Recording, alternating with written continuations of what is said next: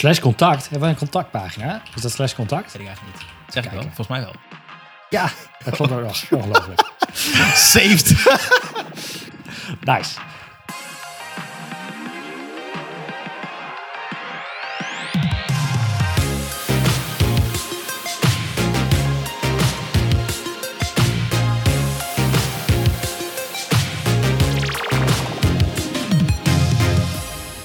Bij de Pixel Paranoid podcast. Ik ben Mikelle en samen met mijn coach Rick gaan we alles behandelen rondom UX, UI en fonder developments.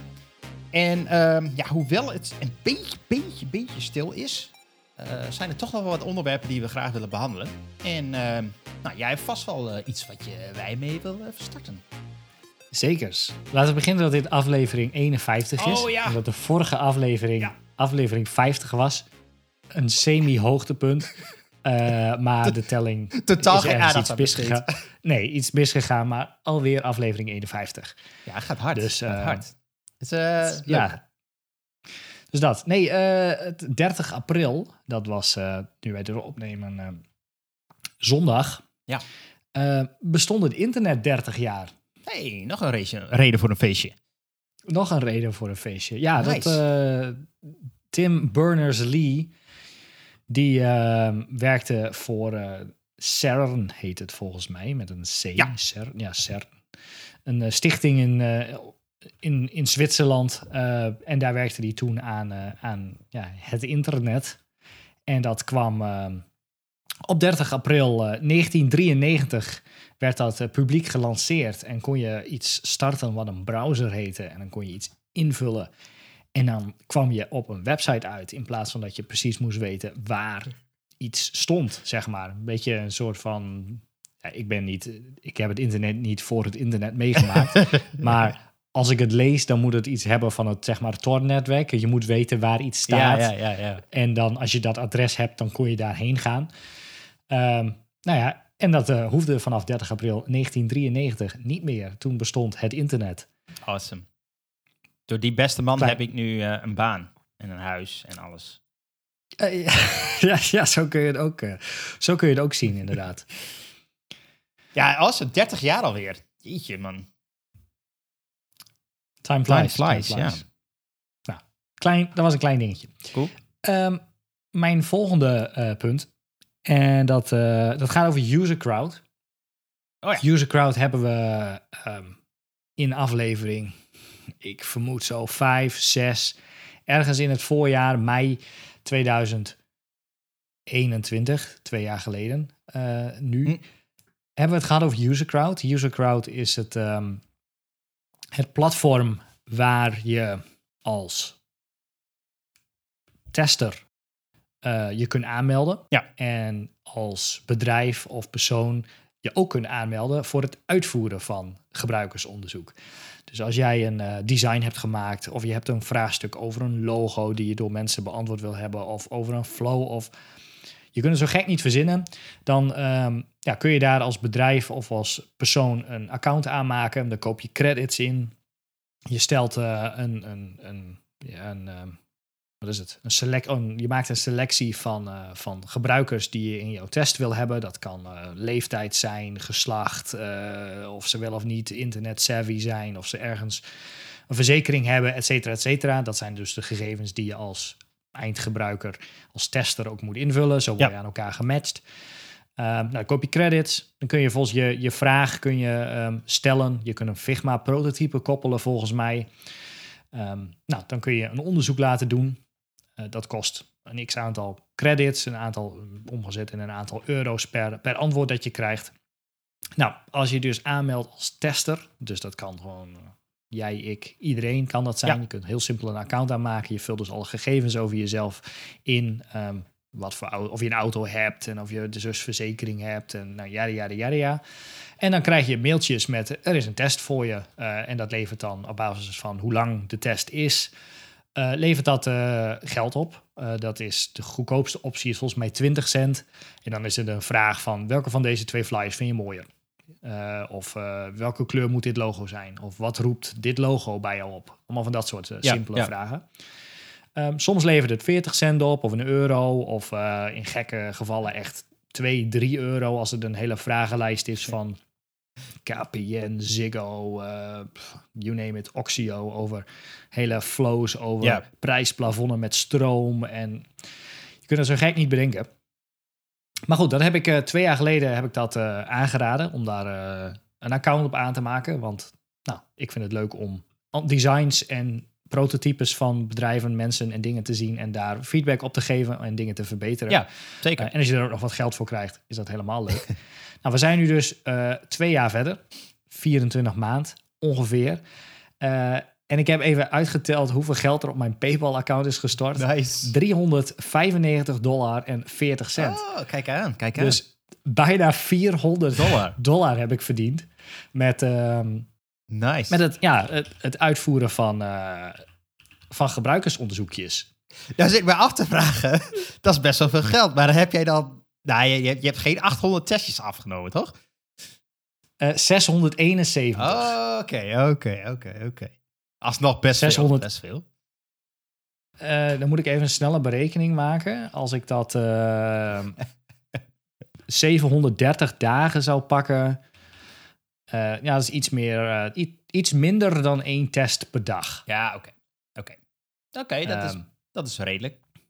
Ja, er zijn, er zijn dagen dat je inderdaad eh, de hele dag door eh, mailtjes krijgt. eh, met 20 cent, 40 cent, 60 cent. Soms heb je een week lang niks. Maar ik, ik kom toch wel... Ik heb het idee dat er een soort limiter op zit. Hoeveel je kunt, kunt verdienen. Ja. Maar ik kom ongeveer op een tientje. 15 dollar per maand, zeg maar. Ja. Ja, het, kost, het kost je letterlijk echt een halve minuut tot een minuut per keer of zo. Ja.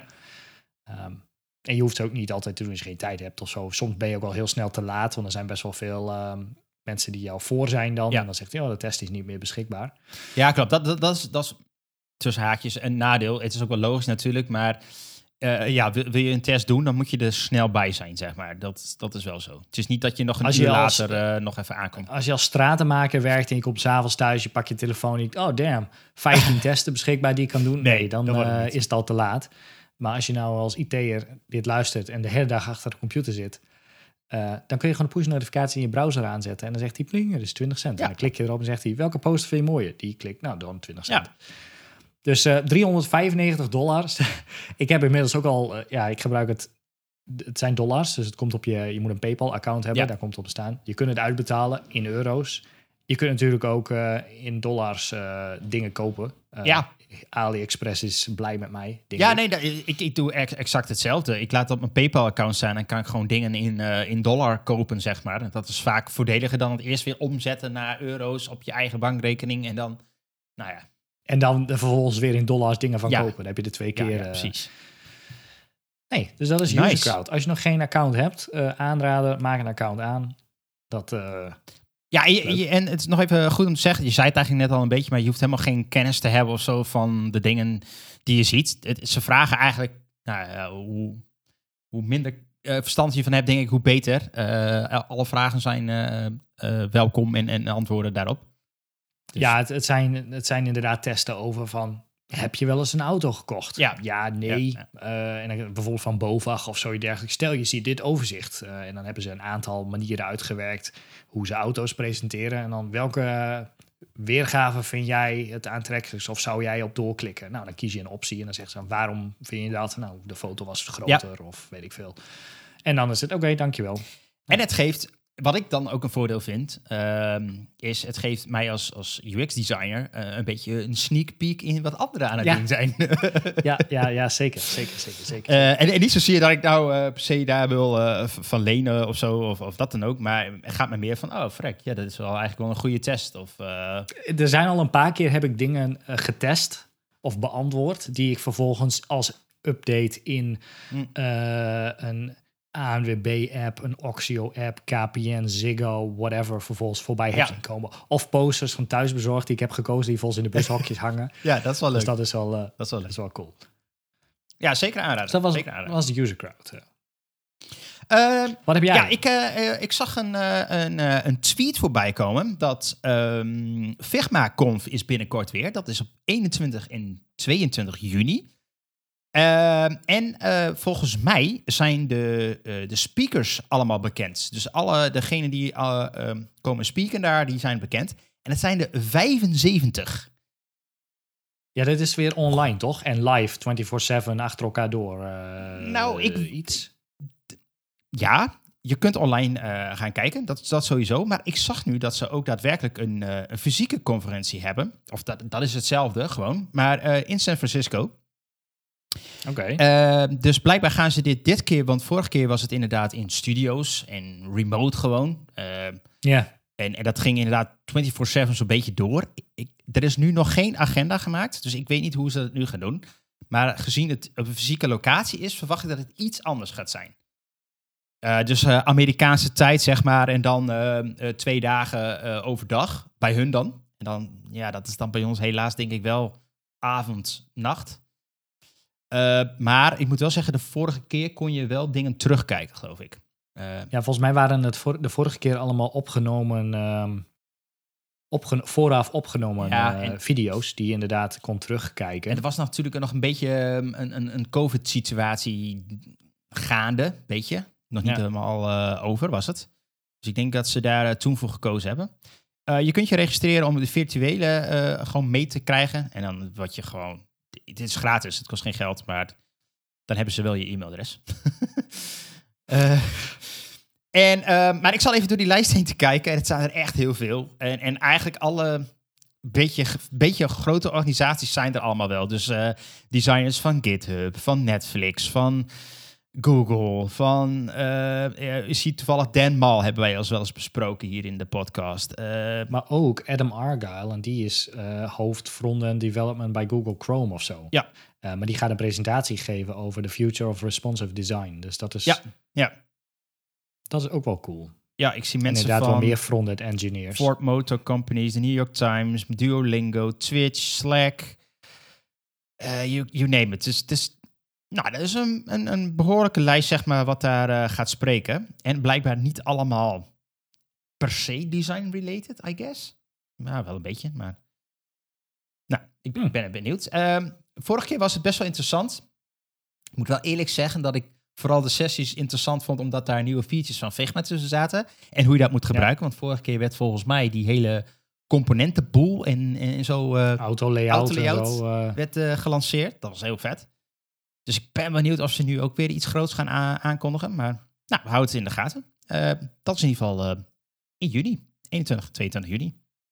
Ja, ik zit even te kijken wat voor wat eh, Slack is er. Building Slack's brand guidelines. Ja. Multi-themed connected libraries in Figma. Wat hebben we nog meer? Building a chat GPT-4 model. Het is wel een, een, een als met zoveel sprekers, dan zullen ze ook heel veel dingen parallel lopen. Eh, ja, dat is, het is wel een beetje kiezen dus. Het is wel eh, pittig om alles mee te krijgen misschien. Maar nou ja, ben benieuwd. Ja, als je, als je, ik, er staan geen prijzen bij voor de tickets. Mocht je nu nog besluiten om in de vliegtuig naar San Francisco te willen 500 springen. dollar zie ik staan. Oh, 500 dollar. Oh, ik zie. Ja. Ja, het staat erboven. Ik was eh buy tickets aan het klikken. Oké, 500 dollar. Inclusief lunch staat erbij. Dus dat dan weer wel. Het is, Maar de virtual versie is ook, is ook nice. ja, ja, inderdaad. Cool. Er kwam ik nog een ander dingetje tegen. Eh, ik kwam een artikel tegen dat ging van, eh, werd geschreven door de NN Group. En de NN Group heeft altijd behoorlijk goede Nielsen Norman himself. Yes, hebben behoorlijk Nou, goede ja. content. En dat gaat over eigenlijk het verschil tussen user journeys en user flows. En ik vond het wel grappig, want ik was toevallig ehm, de afgelopen twee weken ben ik bezig met een, een user flow, dus geen user journey. En ehm, nou, dat artikel gaat eigenlijk over van, nou, wanneer pas je nou een user journey toe en wanneer pas je nou een user flow toe?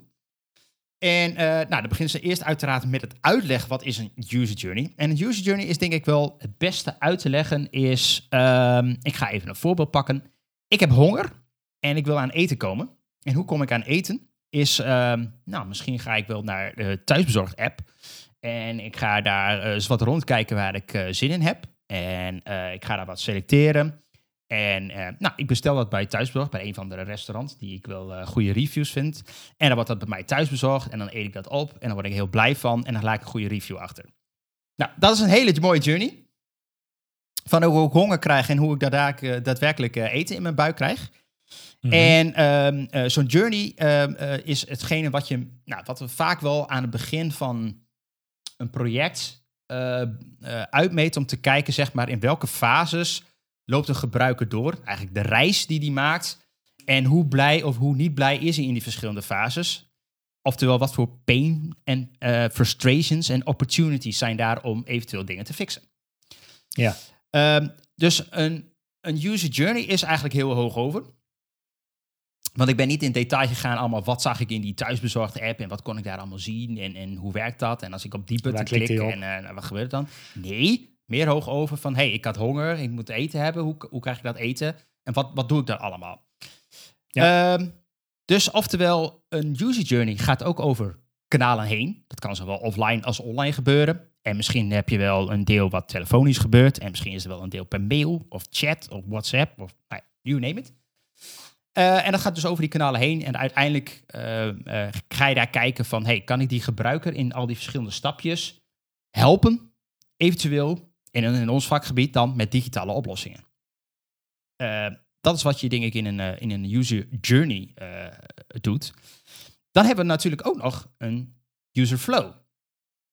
En wat is dan het verschil? Nou ja, wat ik net al zei, ehm, we zijn net niet in het detail ingegaan met zeg maar, wat er bijvoorbeeld allemaal in die thuisbezorgd app gebeurde. Eh, dus dat ik daar een, eh, een lijst met restaurants heb. Of misschien kies ik eerst wel een categorie. Ik heb zin in eh, Italiaans eten.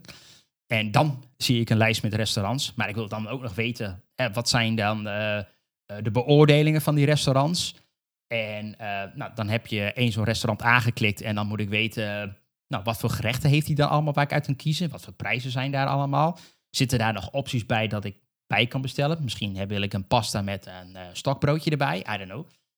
Ehm, dus al die opties binnen die één zo'n klein stukje en hoe die flow, hoe die gebruiker door die app eigenlijk heen klikt, daar is een user flow dus veel beter geschikt voor. En ehm, nou, nou ken ik user flows eigenlijk in best wel verschillende visuele uitingen. Eh, je hebt eigenlijk hele basale diagrammen dat je eigenlijk gewoon zegt van ehm, eh, je hebt een startpunt, eh, trek je een pijltje naar een volgend punt, daar moet die gebruiker een keuze maken. Dan heb je twee lijnen die daarvan afspringen. Die, hè, dat is een heel, heel Ja. basic flow. Ik heb ook wel eens iets wat gedetailleerde flows gezien waarbij ze al laten zien van Halve, database, halve database modellen eraan hangen met Ja. welke... Dat ook al, ja. Maar ook wel zeg maar dat je zo'n zo'n soort, nou laten we zeggen, een grafisch icoon al hebt van, hey, dit is een, een soort van login screen, zeg maar, met velden erop. Dat verwachten we dan al. En dit is een zo'n Oh, soort zo. scherm, een, een, een dashboard, zeg maar. Eh, dus dat is iets al wat grafischer. Dus, dus ja, daar heb je verschillende varianten in. En ik denk dat je zelf moet kijken naar, hey, wat is het meest efficiënt? Waar hebben, we hebben mijn afnemers van deze flow het meest, meeste aan? Ehm, en ik ben wel eigenlijk benieuwd, of nou ja, ik heb eigenlijk helaas geen interactie met, eh, met onze luisteraars, maar eh, misschien met jou ook, van ja, weet je, de, in, eh, wat is handig, zeg maar? Want als je iets moet ontwikkelen, waar heb je genoeg aan? Dus dus heb, je heel, heb je dan al genoeg aan een basale structuur, zeg maar? En weet je dan al wat je moet bouwen? Of heb je juist nog meer detail nodig om, ja, om, om beter Ik uit zou zeggen dat de, de, de meest logische volgorde is user journey. Hoog over bedenken ehm, wat, wat een gebruiker allemaal kan en zou willen. En een user flow heb je nodig als je daadwerkelijk een design wil gaan Ja. maken. En dus ook wil weten wat je moet gaan designen. Ja. Want wat je zei, een user flow is heel leuk van ik heb honger en ik eindig met eten. Eh, en ik open een app en ik bestel eten. Maar in een user flow ga je bedenken, oké, het is dus een lijst, zoals je net al beschreef. Ja. En die heeft reviews en je hebt ook categorieën. Ehm, en je kunt daar dus ook nog opties bij doen om dingen bij te bestellen. Ja, ja. Ja, dat heb je in je user journey. Werk je dat, ja, ik weet niet, zou je dat in Ja, je user ik- journey ook zo gedetailleerd gaan uitwerken? Van ik open de app, ik zie allemaal categorieën, ik klik een categorie aan. Nee, Eh, ik, ik denk het niet. Want in, in een user, user journey beschrijf je meer, zeg maar... eh, ehm, eh, je begint, zeg maar... Ik heb honger, dus ik ga op onderzoek. Waar kan ik eten krijgen, zeg maar. En Ja. dat- dat is meer een fase. Eh, die behandel je. Dan ga je naar de volgende fase... waarin de gebruiker bijvoorbeeld keuze gaat maken... daadwerkelijk voor een type restaurant of een gerecht. Ehm, dan heb je nog een fase waarin dat eten bezorgd wordt... je eet het op. Nou, dat is ook een hele experience, zeg maar.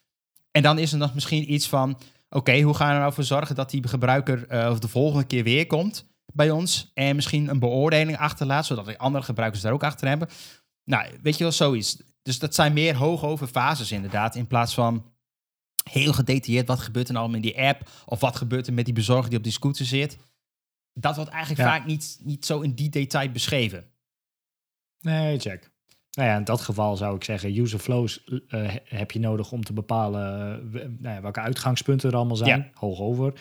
En je user, eh, of je, ja, user journey, User en- user flows voor de gedetailleerde uitwerking. Ja. Voor je, ehm, Alleen wat, wat, wat ik dus wel zag, eh, wat ik probeer uit te leggen, is de user flows. Die heb je dus ook in verschillende gradaties, zeg maar. gradaties, ja. Eh, ik heb zelfs ook al gezien eh, dat mensen eh, een soort van wireframes bijna eh, aan elkaar linken eh, en daarmee een user flow maken, zeg maar. Wel heel, heel basic, je kunt het ook schetsen, zeg maar.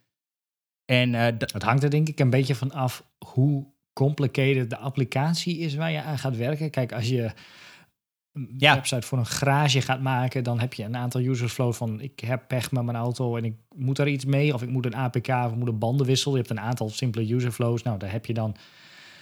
Ja, ga je dan, of so- sorry, user journeys.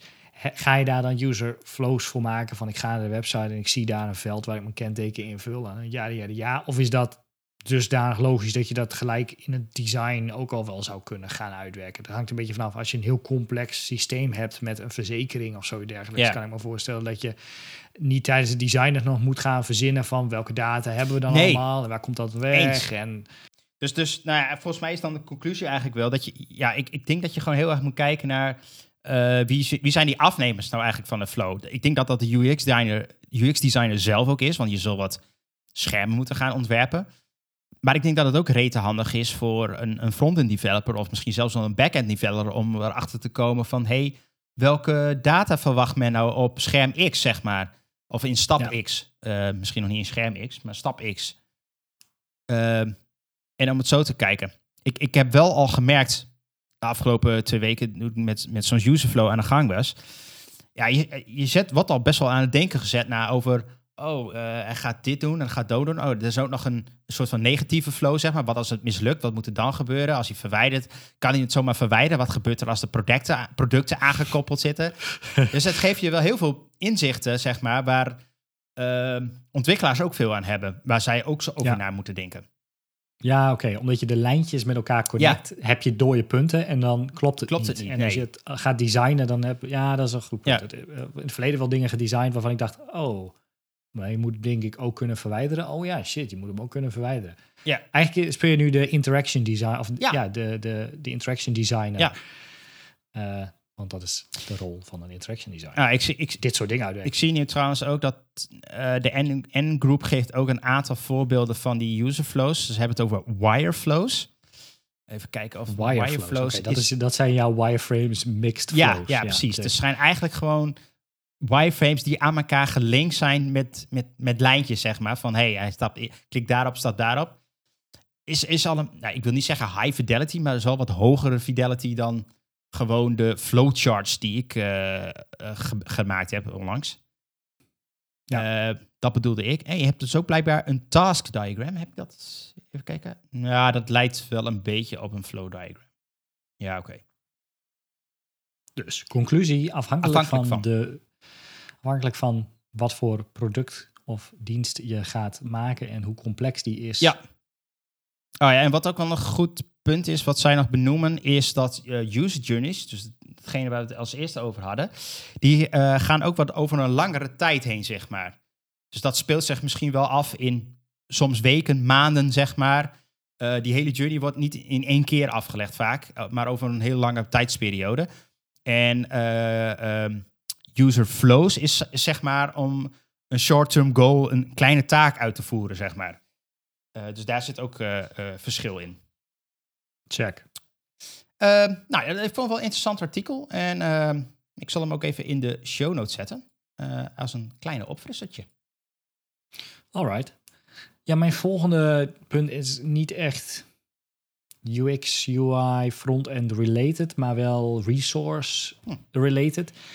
Ik zie de laatste tijd best wel veel commotie ontstaan op. Ik zit dan op Mastodon, niet meer op Twitter. Ehm, Daar bestaat ook commotie eh, over. ook, daar, ook daar is commotie over. Ehm, over RSS. Oh. Ik was vroeger groot fan van RSS. Google Reader was mijn go-to source voor, ehm, voor nieuws eigenlijk. Dus, eh, waar ik daarna eigenlijk Twitter ben gaan gebruiken om dus mensen en bedrijven te volgen en, en, en dat mijn, mijn reader was. Eh, daarvoor had ik allemaal subscriptions op verschillende ja, nieuwsites eigenlijk. En RSS, die doet niks anders dan als er een nieuwe post is, dat eigenlijk visueel aan jou tonen in één overzicht. Dus een soort gemixt nieuws. Ja. Een soort Reddit. Ja. Eh, maar dan ehm, met alleen maar berichten van services die je volgt. Ehm, helaas heeft Google toen de stekker uit Google Reader getrokken.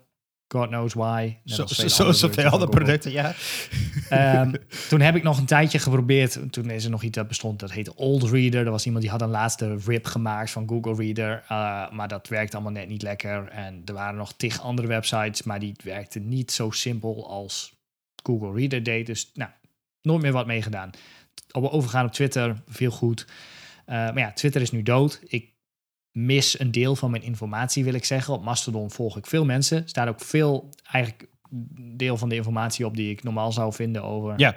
van webdevelopers en designers, et cetera, et cetera. Ja. Um, alleen heel veel mensen die, nou ja, eerst bijvoorbeeld blogden voor CSS-tricks uh, Oh, of ja, voor ja. andere websites, die gaan dat allemaal nu posten op hun eigen blogwebsites. Uh, denk aan een Sarah Swaydan en, en, en um, die Stephanie Eccles voor CSS in Real Life. Ja, en zo. die Chris Collier Die- natuurlijk. Ja, ja, inderdaad. Die hebben allemaal hun eigen blogs nu. En die schrijven daar allemaal best wel. eh, en die Isha Shahid of zo, Ja. dergelijks, ook zo'n eh, zo'n dude. Die eh, schrijven allemaal hun eigen artikelen. En die worden nu niet meer op CSS-tricks gepost. Ehm, en ik volg al die mensen wel, maar dan, ja, dan moet ik dat allemaal gaan boekmarken Ja, en ja, laten lezen en zo. Ehm, dus ik was benieuwd, doe jij nog iets met RSS? Ja, nou- Ik heb nu Read, Read, Ready, Readly, weet ik veel, whatever, een of andere app eh, weer gedownload. En, Feedly? ehm, nee, Feedly heb ik ook. Oh. Eh, hij heet Feeder. Feeder, oké. Nou, ik- je zet me eigenlijk aan het denken. Want, want ik weet nog wel in de tijd... eh, nou ja, toen was ik, begon ik een beetje webontwikkelaar uit te hangen, zeg maar. Nou, toen, waren, toen was, er was nog niet iets als, als Twitter. Of eigenlijk was er geen één bron, zeg maar, waar je veel... Ja, Reddit was er wel al, maar mm, Mhm. nog niet zoals als nu, zeg maar. Ehm, dus er was niet echt één bron, zeg maar, waar je al die informatie vandaan kon halen. En ehm, RSS was toen eigenlijk best wel, eigenlijk heel erg populair, moet ik wel zeggen. Ik weet nog dat dat heel erg populair was. Er waren ook allerlei apps voor om het maar allemaal shit eh, te com- combineren. Ik heb zelfs nog eens een keer ooit wat eens met, met PHP geschreven eh, voor mezelf, om, om, om daar eens wat mee te doen. En dat, ik moet echt zeggen, dat is een beetje verwaterd allemaal toen eh, de Facebook en de Twitter kwam en, en Reddit wat beter geoptimiseerd en, en sommige Reddits ook wat, wat groter werden, zeg maar. En ehm, er zijn ook, eh, even kijken, Medium eh, was, was voor mij altijd een grote bron geweest. Ehm, en wat er nu eigenlijk weer gebeurt, is wel grappig. Is mensen volgens mij zoeken nu, omdat mensen gaan een beetje hun spul niet meer allemaal op, op per se op Twitter plaatsen, inderdaad. Ze halen het eigenlijk allemaal een beetje van al die social media dingen af. Dus het wordt weer heel erg verspreid. Eigen, be- eigen beheer. Ja, en dat is op zich wel. Daar valt wat voor te zeggen. Hè, dat het kan best wel positief zijn. Maar ik begin nu wel weer de, de, inderdaad de waarde van een zo'n soort. Oké, ik, ik, ik zat laatst al te denken van misschien moet ik zelf hier wat gaan, gaan coden. Want op zich, eh, RSS als protocol is best wel leuk bedacht. Eigenlijk best wel simpel. Eh, Ja. Je moet gewoon een plek hebben waar je feeds kan verzamelen. En, en, en hij haalt die data allemaal wel op, zeg maar. En pretty straightforward. Ja, ik, ik zag dat. ehm, ehm, dat was. ehm eh, he- ehm, Hayden. hoe heet Hayden die, eh, Pickering. Ja, Hayden Pickering. Die, eh, die eh, was aan het toeten op Mastodon over RSS. Eh, en daar reageerden mensen op met hun links naar hun blogs en zo. Maar er waren ook mensen die posten links naar soort aggregators die alweer pre-selected lijsten hebben gemaakt van dus al deze Oh. mensen in op accessibility, UX, UI, eh, ehm, infosec, et cetera, et cetera. Ehm, En dan kun je subscriben op zo'n lijst. En in die lijst zitten dan weer allemaal eh, mensen. Dus ik had gesubscribed op een aantal lijsten. Nou, echt, dan word je overspoeld met informatie. Want mijn telefoon stond natuurlijk rood gloeiend met allemaal notificaties. Nieuwe blogpost, nieuwe blogpost, nieuwe blogpost, nieuw artikel hiervan, nieuw artikel daarvan. Uh, maar ook updates van het Angular framework en updates van Ja, die ja. plugin en updates echt alle blogs van van alles en nog wat in UI, UX, frontend world. eh, ja, kun je op subscriben en dan krijg je daar weer allemaal berichten van. Nou ja, dan ziet het er weer uit als oude Reddit, oude Google Reader. Ja. Het is gewoon een hele lange lijst met artikelen. En ja, die, die kun je dan taggen, eh, ergens inzetten als je ze wil lezen, zeg maar voor read later. Ehm, of verwijderen als je ze niet wil lezen. Maar ik, ehm, ik ben er pas eergisteren heb ik me weer gesubscribed die lijst. Ik heb nog geen tijd gehad om door de hele lijst heen te gaan met wat er sinds eergisteren alweer binnen is gekomen. Nee. Maar ik was dus inderdaad even benieuwd eh, Ja, ik- of je daar nog wat Ja, nee, ik, ik, ik, ik doe dus nog niet echt wat met RSS. Maar ik, ik zit wel, deze tijd ben ik wel wat aan het, aan het struggelen, zeg maar, door alle bronnen die ik heb. En dat is dan mail en wat ik al zei, Medium. En er staat wat op Twitter en er staat wat op, op CSS Tricks en er staat er wat op Smashing. En ah, ja, Ja. nou ja. Ik heb niet tijd om al die sites maar te gaan scannen, zeg maar. Dus, dus een Nee. één plek waar het allemaal bij elkaar komt. Met een soort van tof dashboard, allemaal netjes getagd. nou, dat, is wel, dat zou wel serieus tof zijn. Dus, Dus ik ga wat bouwen. is back in the game. nee. Maar ik zei, ik zei ook toevallig, jij, was, aan- jij, was aan, je begon hierover. En toen zat ik van, oh, eh, dat zijn vast wel apps voor, toch nu? Dus ik zat al even te kijken. Ja, maar en toen dit- zag ik d- Feedly dus nu. En het ziet er wel op zich wel cool uit. Als je dan, ik zal even linken naar die eh toot van Heden. Eh, mensen reageren op wat is jouw favoriete RSS-reader. En mensen zeggen inderdaad Reader, Feedly, Tiny Tiny RSS. Oh ja. eh, weet ik veel, echt een handvol dingen. Sommige kosten echt 15 euro. Sommige werken alleen op een iPad. Sommige die hebben, zijn zo weer zo simpel dat je er weer bijna niks mee kan. Ehm Feedly heb ik gehad, maar ik weet niet meer waarom ik daarmee gestopt ben. Ik, ik vond hem, weet niet, te complicated voor wat ik wilde hebben, denk ik. Maar ik heb nu Reader. Ik heb nog een tijdje een, een, een app gehad. En die vond ik toen echt geweldig. Toen zat ik nog op Android. Dus dat is al even geleden. Eh, want ik, ik heb een tijdje, ben ik... ehm, de dark side. Ja, ik ben een tijdje op de dark side geweest. Ik heb een paar jaar eh, Android gedaan. En toen had ik het programma Flipbook. Ken je dit? Ja, ja, zeker. Zeker. Volgens mij was Maar die ook op iOS trouwens. Ja, maar Flipbook was, eh, die deed ook nieuws. eh, Ja, nieuws, precies. eh, Dat- toch? Dat was eigenlijk een soort van, I don't know. Ja, We hadden een soort van Reddit, maar dan van Ja, je, je, je kon nieuwsites invoeren. En je, volgens mij kon je, en als ik me goed herinner, maar ik weet niet zeker, kon je ook RSS-feeds invoeren. Of zeggen van, hey, ik wil deze bepaalde site tracken. En, en als die een RSS-feed had, dan ging dat goed. En je kon categorieën aanmaken. En je kon zeggen van, hey, ik ben eh, geïnteresseerd in tech. En in, weet ik veel, algemeen Amerikaans nieuws of zo. Of, of economisch nieuws of whatever. Ja, ja, ja precies. En, ja. en eh, de, de, de hele UI was echt super fancy. Letterlijk Ja, flipbook, met je kon heen bladeren en zo. een beetje mee doodgegooid op Android, volgens mij, staat mij nog. Nou- dat dat was gewoon de go-to. Ja, ik, ik, wat had ik? Ik had toen een, een HTC... HTC... Ik wil zeggen HTC OnePlus, maar dat kan niet. Dat zijn twee verschillende merken. Maar HTC... Eh, nog wat. Iets. Iets. En die, die werd standaard geleverd volgens mij met Flipbook. Als, als eerste pagina, zeg maar. Als, als een soort aan de zijkant kon je naar, naar links swipen. En dan had je volgens mij Flipbook gewoon standaard. Ja, heette het Flipbook? Ja, ik ben even aan het googlen, maar ik kan op Flipbook niet vinden. Maar het was wel iets met Flip, inderdaad. Flip Magazine? Nee. I don't know. Flip Magazine app. Was dat hem? Flipboard. Wauw. Het bestaat nog. Flipboard. Hè? Het bestaat nog. Flipboard. Ja, Flipboard. Flipboard, dat was hem. Your Social Magazine. Ja. Get informed, get inspired. Stories curated for you. Alleen, alleen volgens mij is dat een beetje doodgebloed. En die app werd niet, op een gegeven moment niet meer goed geüpdate. Nou, als ik naar de homepage kijk, dan zijn de nieuwsberichten die daarop staan, die hebben 4 likes, 18 likes, Ja, het- het- 11 likes, 3 reacties. Het is niet meer wat het geweest was. nee, maar eh. dat was toen echt super vet. Eh, en het zag, ik, ik, wat ik vooral heel tof vond, het was echt heel mooi opgemaakt. Net als een magazine, zeg maar. Dus je had, als je een foto bij een artikel had, dan hadden ze die automatisch al aan de rechterkant gezet. Links had je het artikel. En, en nou ja, dat Ja, was best wel cool. En alles had tags en zo. En je kon eh, dingen liken, favoriten. En dan, nou. ja.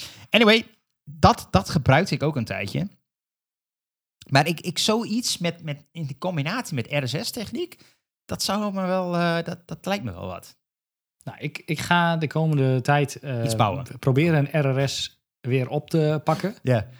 Eh, en dan ehm, ga ik wat apps proberen en dan laat ik weten welke RSS ehm, reader ik het fijnst Ja, vind. sure. Met wat Ik ben heel benieuwd. Ik ook. Ehm, in het kader van eh, social media apps en nieuws en Bruggetje. bruggetje, ja, ja. Ehm, ehm, eh, het schijnt, of nee, het schijnt. Het, sinds 2019 eh, is onze, eh, de, de, de oude CEO van Twitter, eh, wat is zijn naam? Jack Dorsey. Jack. eh, is een ander social netwerk begonnen. Ja, ja, ik denk dat dat wel goed zeg. Hij, stapt, hij, heeft, nee, hij heeft het toen nog niet verkocht. Hij was alleen afgetreden als directeur. Ja, als, als directeur, maar hij zat nog wel in de board bij Twitter. Hij gaat ondertussen een concurrent maken Eh, voor zichzelf. Ik, denk het. Ehm, Het idee, en dat wist ik ook niet trouwens, het idee was zelfs dat. eh, eh, het idee was om een gedecentraliseerd social netwerk neer te zetten. Een beetje wat Mastodon nu heeft. Ehm, en Twitter zou daar gebruik van ma- gaan maken in de toekomst. Er was een, zelfs een aparte afdeling dat zou gaan kijken naar technologie die. Blue, in dit geval heet het trouwens Blue Sky. Ik heb de naam nog niet eens genoemd, maar het heet Blue Sky. Om die techniek naar binnen te hengelen en dat Twitter daarop zou leunen. Twitter, Vogel, Blue Sky. Ja. Ehm, eh, we zijn, eh, als we iets doorspoelen naar eh, ergens begin dit jaar, heeft onze beste vriend eh, Elon Musk Twitter gekocht. Jack Dorsey is uit het de board geflikkerd. En, en Jack Dorsey zei van, nou, dat hele Twitter, dat, dat, dat gaat als een, een baksteen denk dat hij uit het, ja, hij is- uit het boord gevallen omdat hij zoveel geld in zijn rugzak had, denk ik, eh, toen Elon het gekocht had. Maybe. Ehm, anyway, hij is dus al sinds 2019 bezig met, eh, met Blue Sky. En eh, dat begint nu een beetje wat meer hype te krijgen, omdat het, het robbelt wel wat op Twitter, zoals we al een paar afleveringen hebben gezegd. En, eh, maar Blue Sky is bezig met een nieuw protocol. Ehm, en en eh, wat ze ook zeggen op de website, ehm, eh, eh, het huidige web, e-mail, RSS-feeds en XMPP-chats, dat, dat is de technologie die we nu allemaal gebruiken om met elkaar te communiceren. En zij zijn een, nieuw protocol aan het maken. Het heet AT-protocol.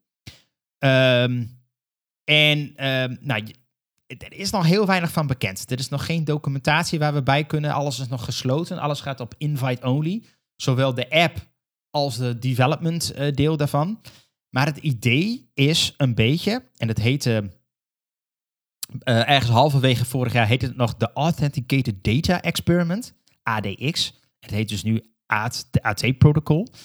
En het idee daarvan is ehm, dat je eh, berichten plaatst, volgens mij eh, in eerste instantie op je eigen lokale machine. En op een of andere manier wordt dat gedeeld met een, een social netwerk naar anderen, zeg maar. En dan kun je op subscriben of niet.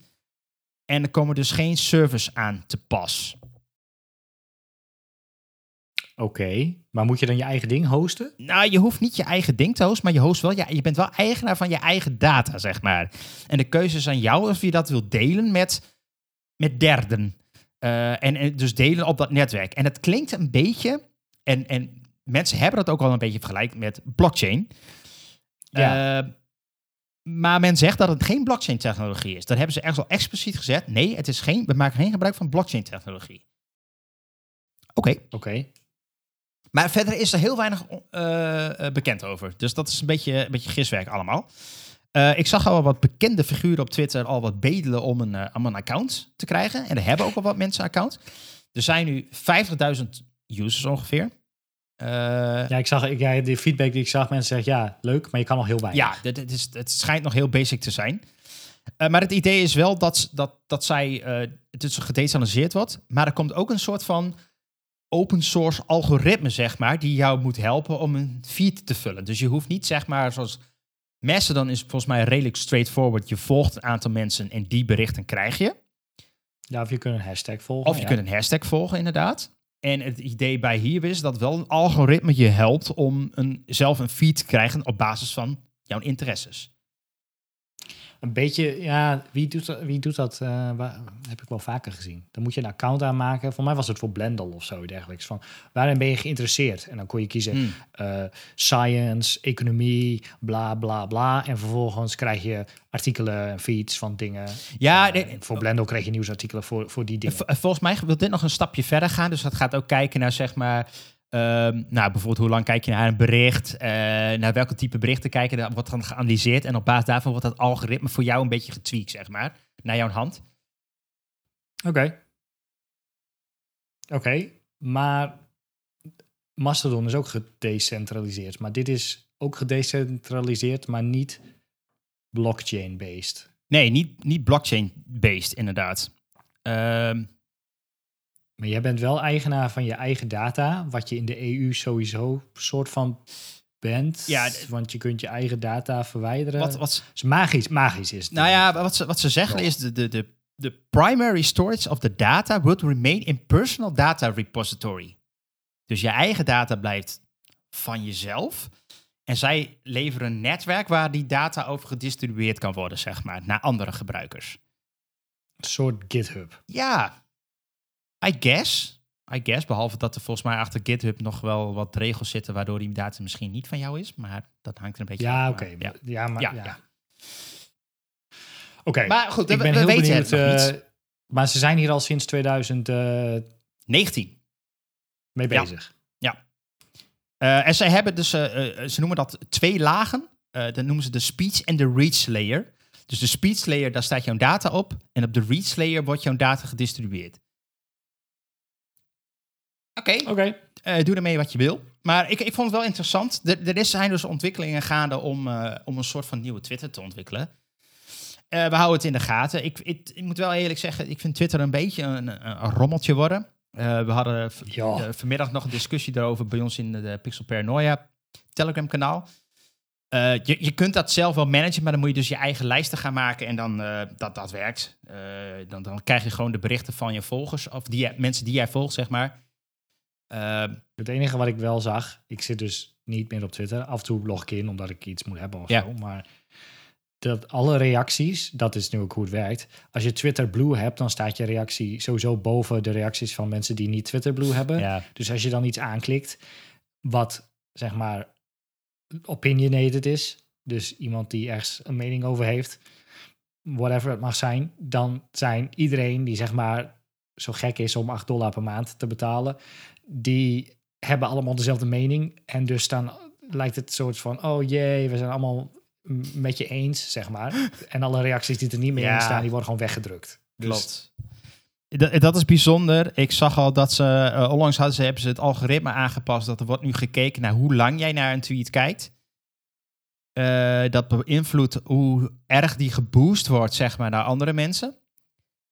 Dus, oké, daar kun je weer allemaal ongein mee uithalen. Eh, de, de, als je de normale Twitter-app gebruikt, zeg maar, ja, volgens mij is dat ook dat alleen maar mogelijk. Eh, ja, precies. heb je de, de, de following tab, zeg maar. Of nee, for you, sorry, heet dat. Eh, dat is een hele bijzondere lijst van tweets. Sowieso komt Elon daar Musk zelf heel vaak in voor.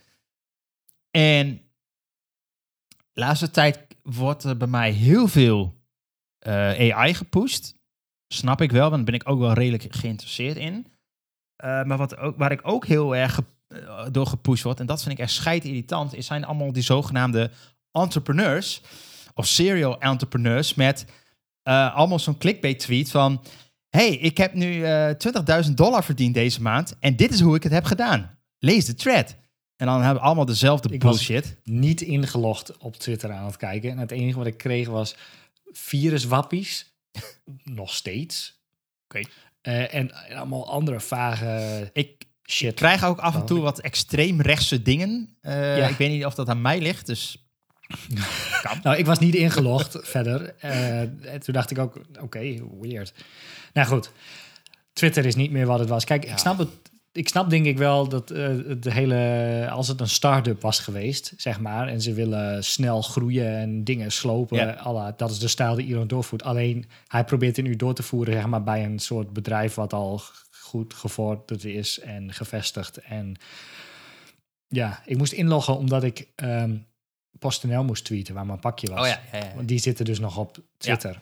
En toen, voordat ik was ingelogd, toen werd ik eerst doodgegooid met al dat soort dingen. Toch zag ik trouwens, over bedrijven gesproken, dat er toch al wat aardige wat bedrijven zijn die nu wel betalen voor Twitter.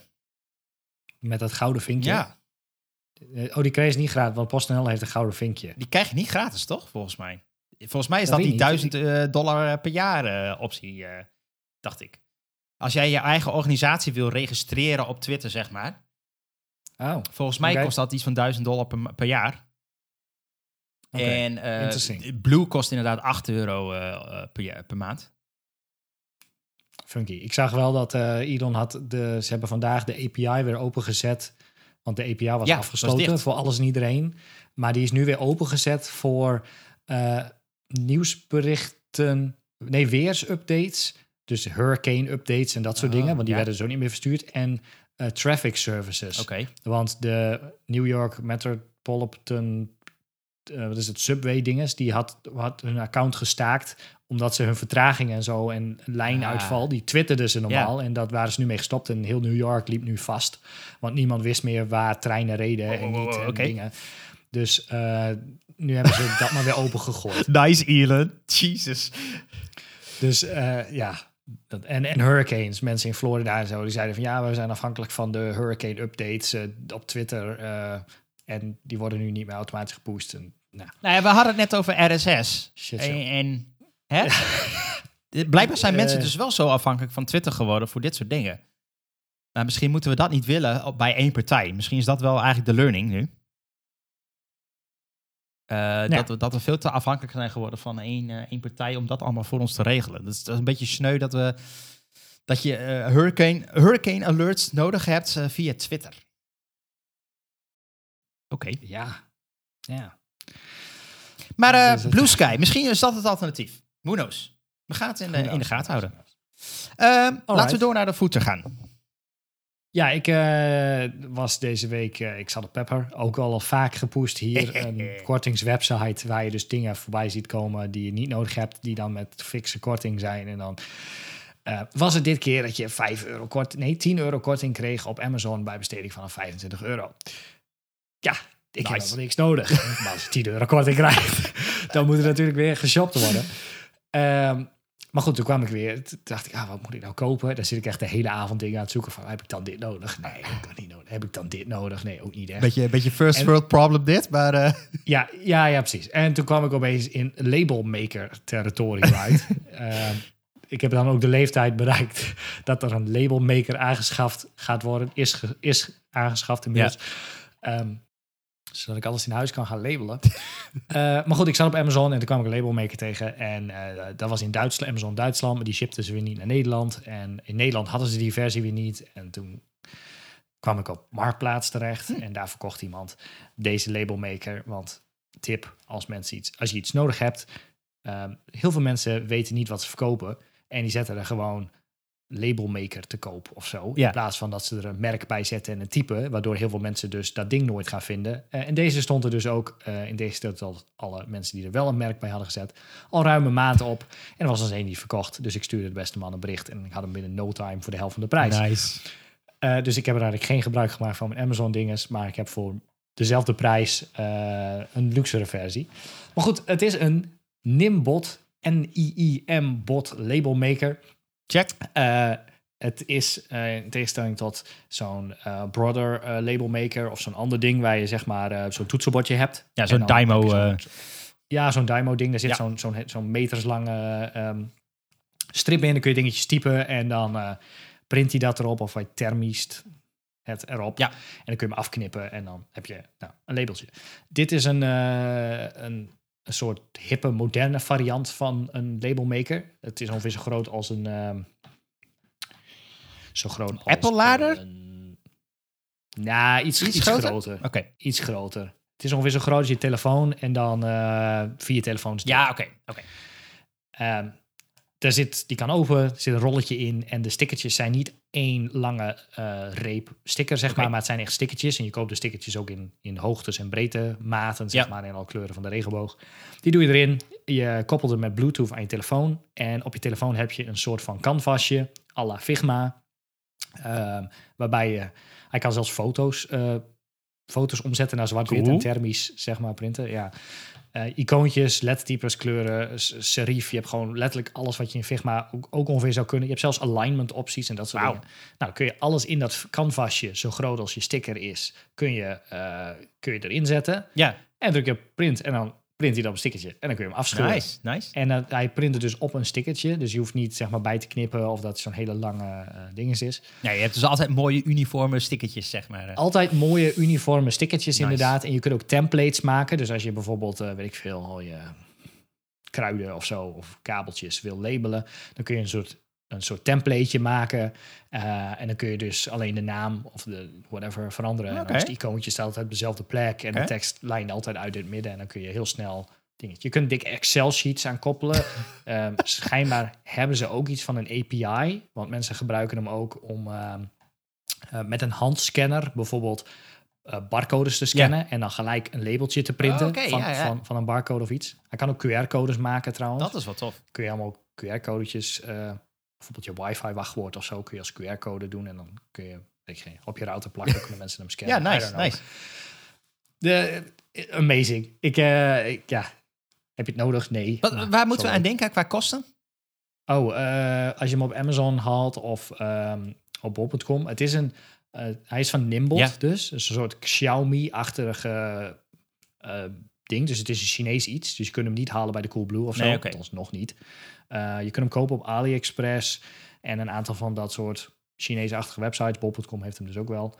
Eh, volgens mij komt hij op iets van 40 euro Oké, met een paar van die rolletjes. En rolletjes zitten 190 stickers op of zo. Oh, oké, oké, hoe breed eh, de dat, stickers valt- dat valt wel mee. Dat is wel oké. Een rolletje stickers is, ik dacht 7 dollar op AliExpress voor tussen de 160 en 210 stickertjes, afhankelijk van hoe breed eh, ze zijn. Not dat is iets duurder dan volgens mij dan die Dymo dingen of Brother dingen, maar die Ja, die diamond dingen zijn niet go- heel goedkoop volgens mij. Eh, tenminste, de, de, Ja, hij, de- print in, hij print dus hij print thermisch. oké, Dat is dus zonder inkt. dat is wat beter, ja. Eh, dus het is een soort van papier wat dus ja, doordat Ja, het ja, warm ja, ja. wordt. eh, Ik moet zeggen, dat, dat doet...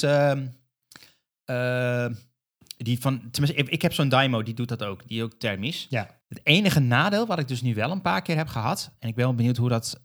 Dat heeft vast misschien met de stickerkwaliteit ook te maken. Maar ik heb nu wel een paar keer gehad dat mijn stickertjes eh langzamerhand gaan verkleuren. En dus dat, dan zie je de thermische tekst niet meer die erin ge.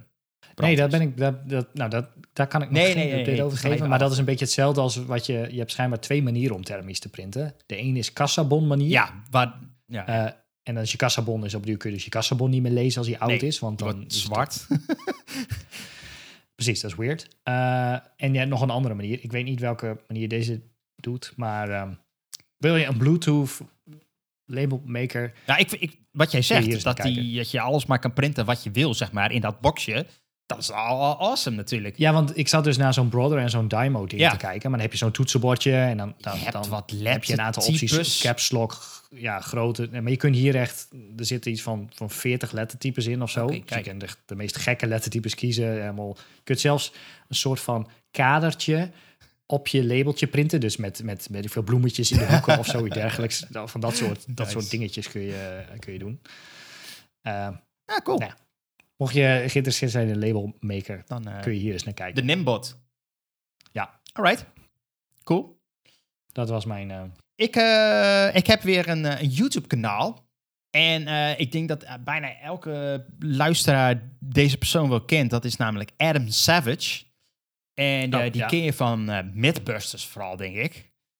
Ehm, en nou, nou doet Adam Savage al een tijdje niet natuurlijk geen eh, Mythbusters meer. Volgens mij is dat echt al een paar jaar niet meer eh, op de buis.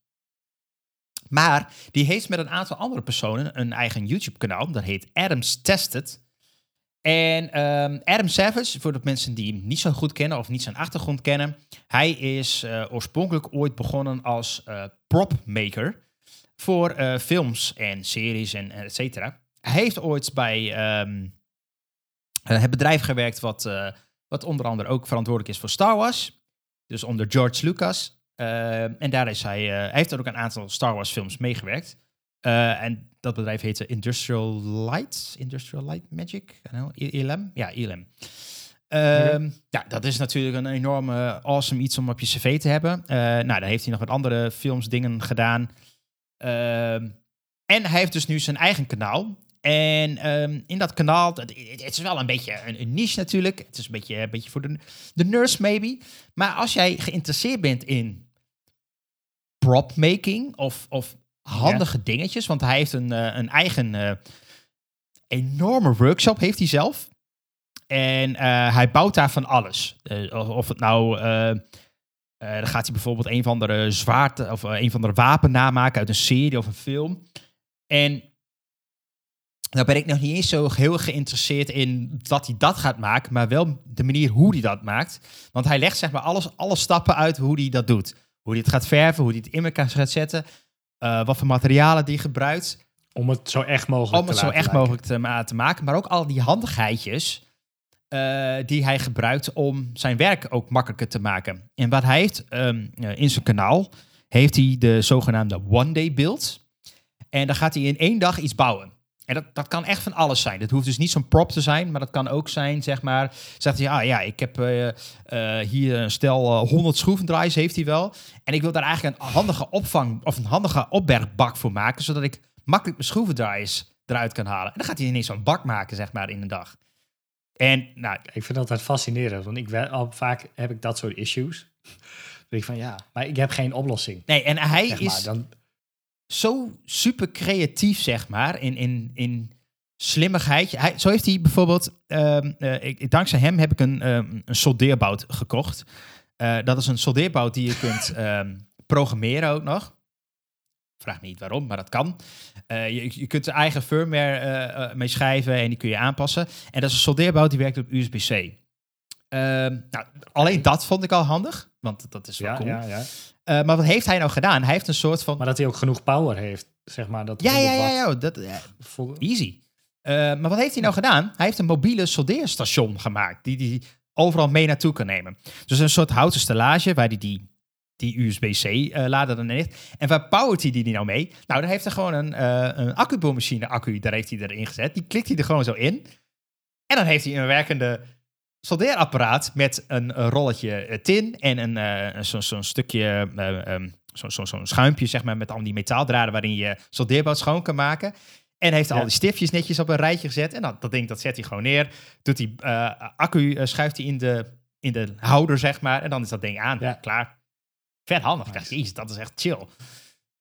Ja, dat, We- Wes Bos, die ook JavaScript courses en zo, waar we wel eens over hebben gehad. Die, eh, die post ook altijd die doet ook alles met van die accu's van, Ja. bo- van boormachines, zeg maar. Maar die duikt ook in van die containers, zeg maar, bij de, bij de Hornbach en zo. Ja. Eh, waar mensen hun, hun afgeschreven accu's in doen, omdat ze niet meer goed schijnen te werken. En dat heeft hij allemaal trucjes om ze toch nog weer een nieuw leven te geven. Of had de batterijen eruit of zo. Ja. Maar die, die koppelt hij ook aan alles wat los en Ja. vast zit, zeg maar. Heeft hij ook zo'n zo'n autootje voor zijn zoontje of zo. Dan klapt hij er twee van die accu's in. Ja. Dan gaat het ding opeens eh, veel te hard. Ja, en, en, en kijk, Ah, het, nice. het ding is natuurlijk, is die accu's die zijn best duur. Die zijn echt enorm duur. Eh, want als je volgens mij, eh, ik, ik heb een ehm DeWalt eh accuboormachine. En ik volgens mij is daar een nieuwe accu verkopen, ben ik 60, 70 euro kwijt voor één accu. Dat is een nieuw apparaat kopen. Ja, dat, nou, zo'n beetje. erbij.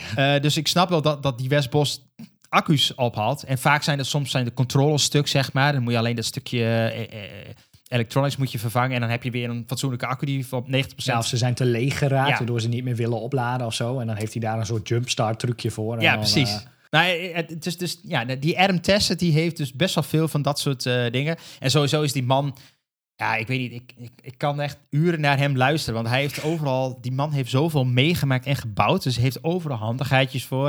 En dan zegt hij, moet je dit doen en dat doen. En amazing. Ik, ik kan zo zo'n beeld aanzetten en dan zit ik gewoon, ik kan erbij in slaap vallen, zeg maar. Zo, zo chill vind ik die gast. Maar eh, ja, dat, dat, Nice. dat kijk ik af en toe. Dus dat, eh, ik wil zijn kanaal is, eh, is, is wel nice. Nice. Cool, cool, cool, cool. Alright. Eh nou, volgens mij toch wel beste, Ja, beste is- aflevering zo. Verzinnen gewoon eh, nieuws. Ehm, eh, mocht je deze aflevering nou ergens horen, eh, zorg er dan voor dat je abonneert. Dat kan dan binnen elke favoriete eh, podcast-app waar je me wil, want we zijn overal wel te beluisteren. Eh, mocht je ons in video zien, dat kan ook. Eh, de afleveringen komen ook op YouTube terecht. En mocht je nou wel eens mee willen kletsen of feedback willen hebben, ga dan naar Telegram en zoek even naar Pixel Paranoia. Dan kun je met ons meekletsen. Worden dingen ook wat van tevoren gedeeld. Mocht je wat eh inside peeks willen hebben of sneak peeks. Mee rant over Twitter. Kan allemaal. Ja, kan ook. Ranten mag ook. Ehm, en, eh, of mag je een keer bij onze aflevering zijn. Dat mag ook. Je bent hartstikke welkom. Eh, kunnen we lekker kletsen over waar jij het maar over wil hebben. Van alles en nog wat mag. Wil je dat doen? Ga even naar pixelparrot.com slash contact. En dan ja, zie je zelf wel jouw berichtje tevoorschijn komen. Slash contact. Hebben wij een contactpagina? Is dat slash contact? Weet ik eigenlijk niet. Zeg ik wel. Volgens mij wel. Ja, dat klopt ook nog. Ongelooflijk. Saved. Eh, Nice. ik wil ik zeggen, tot de volgende keer. Yo. Hoi hoi.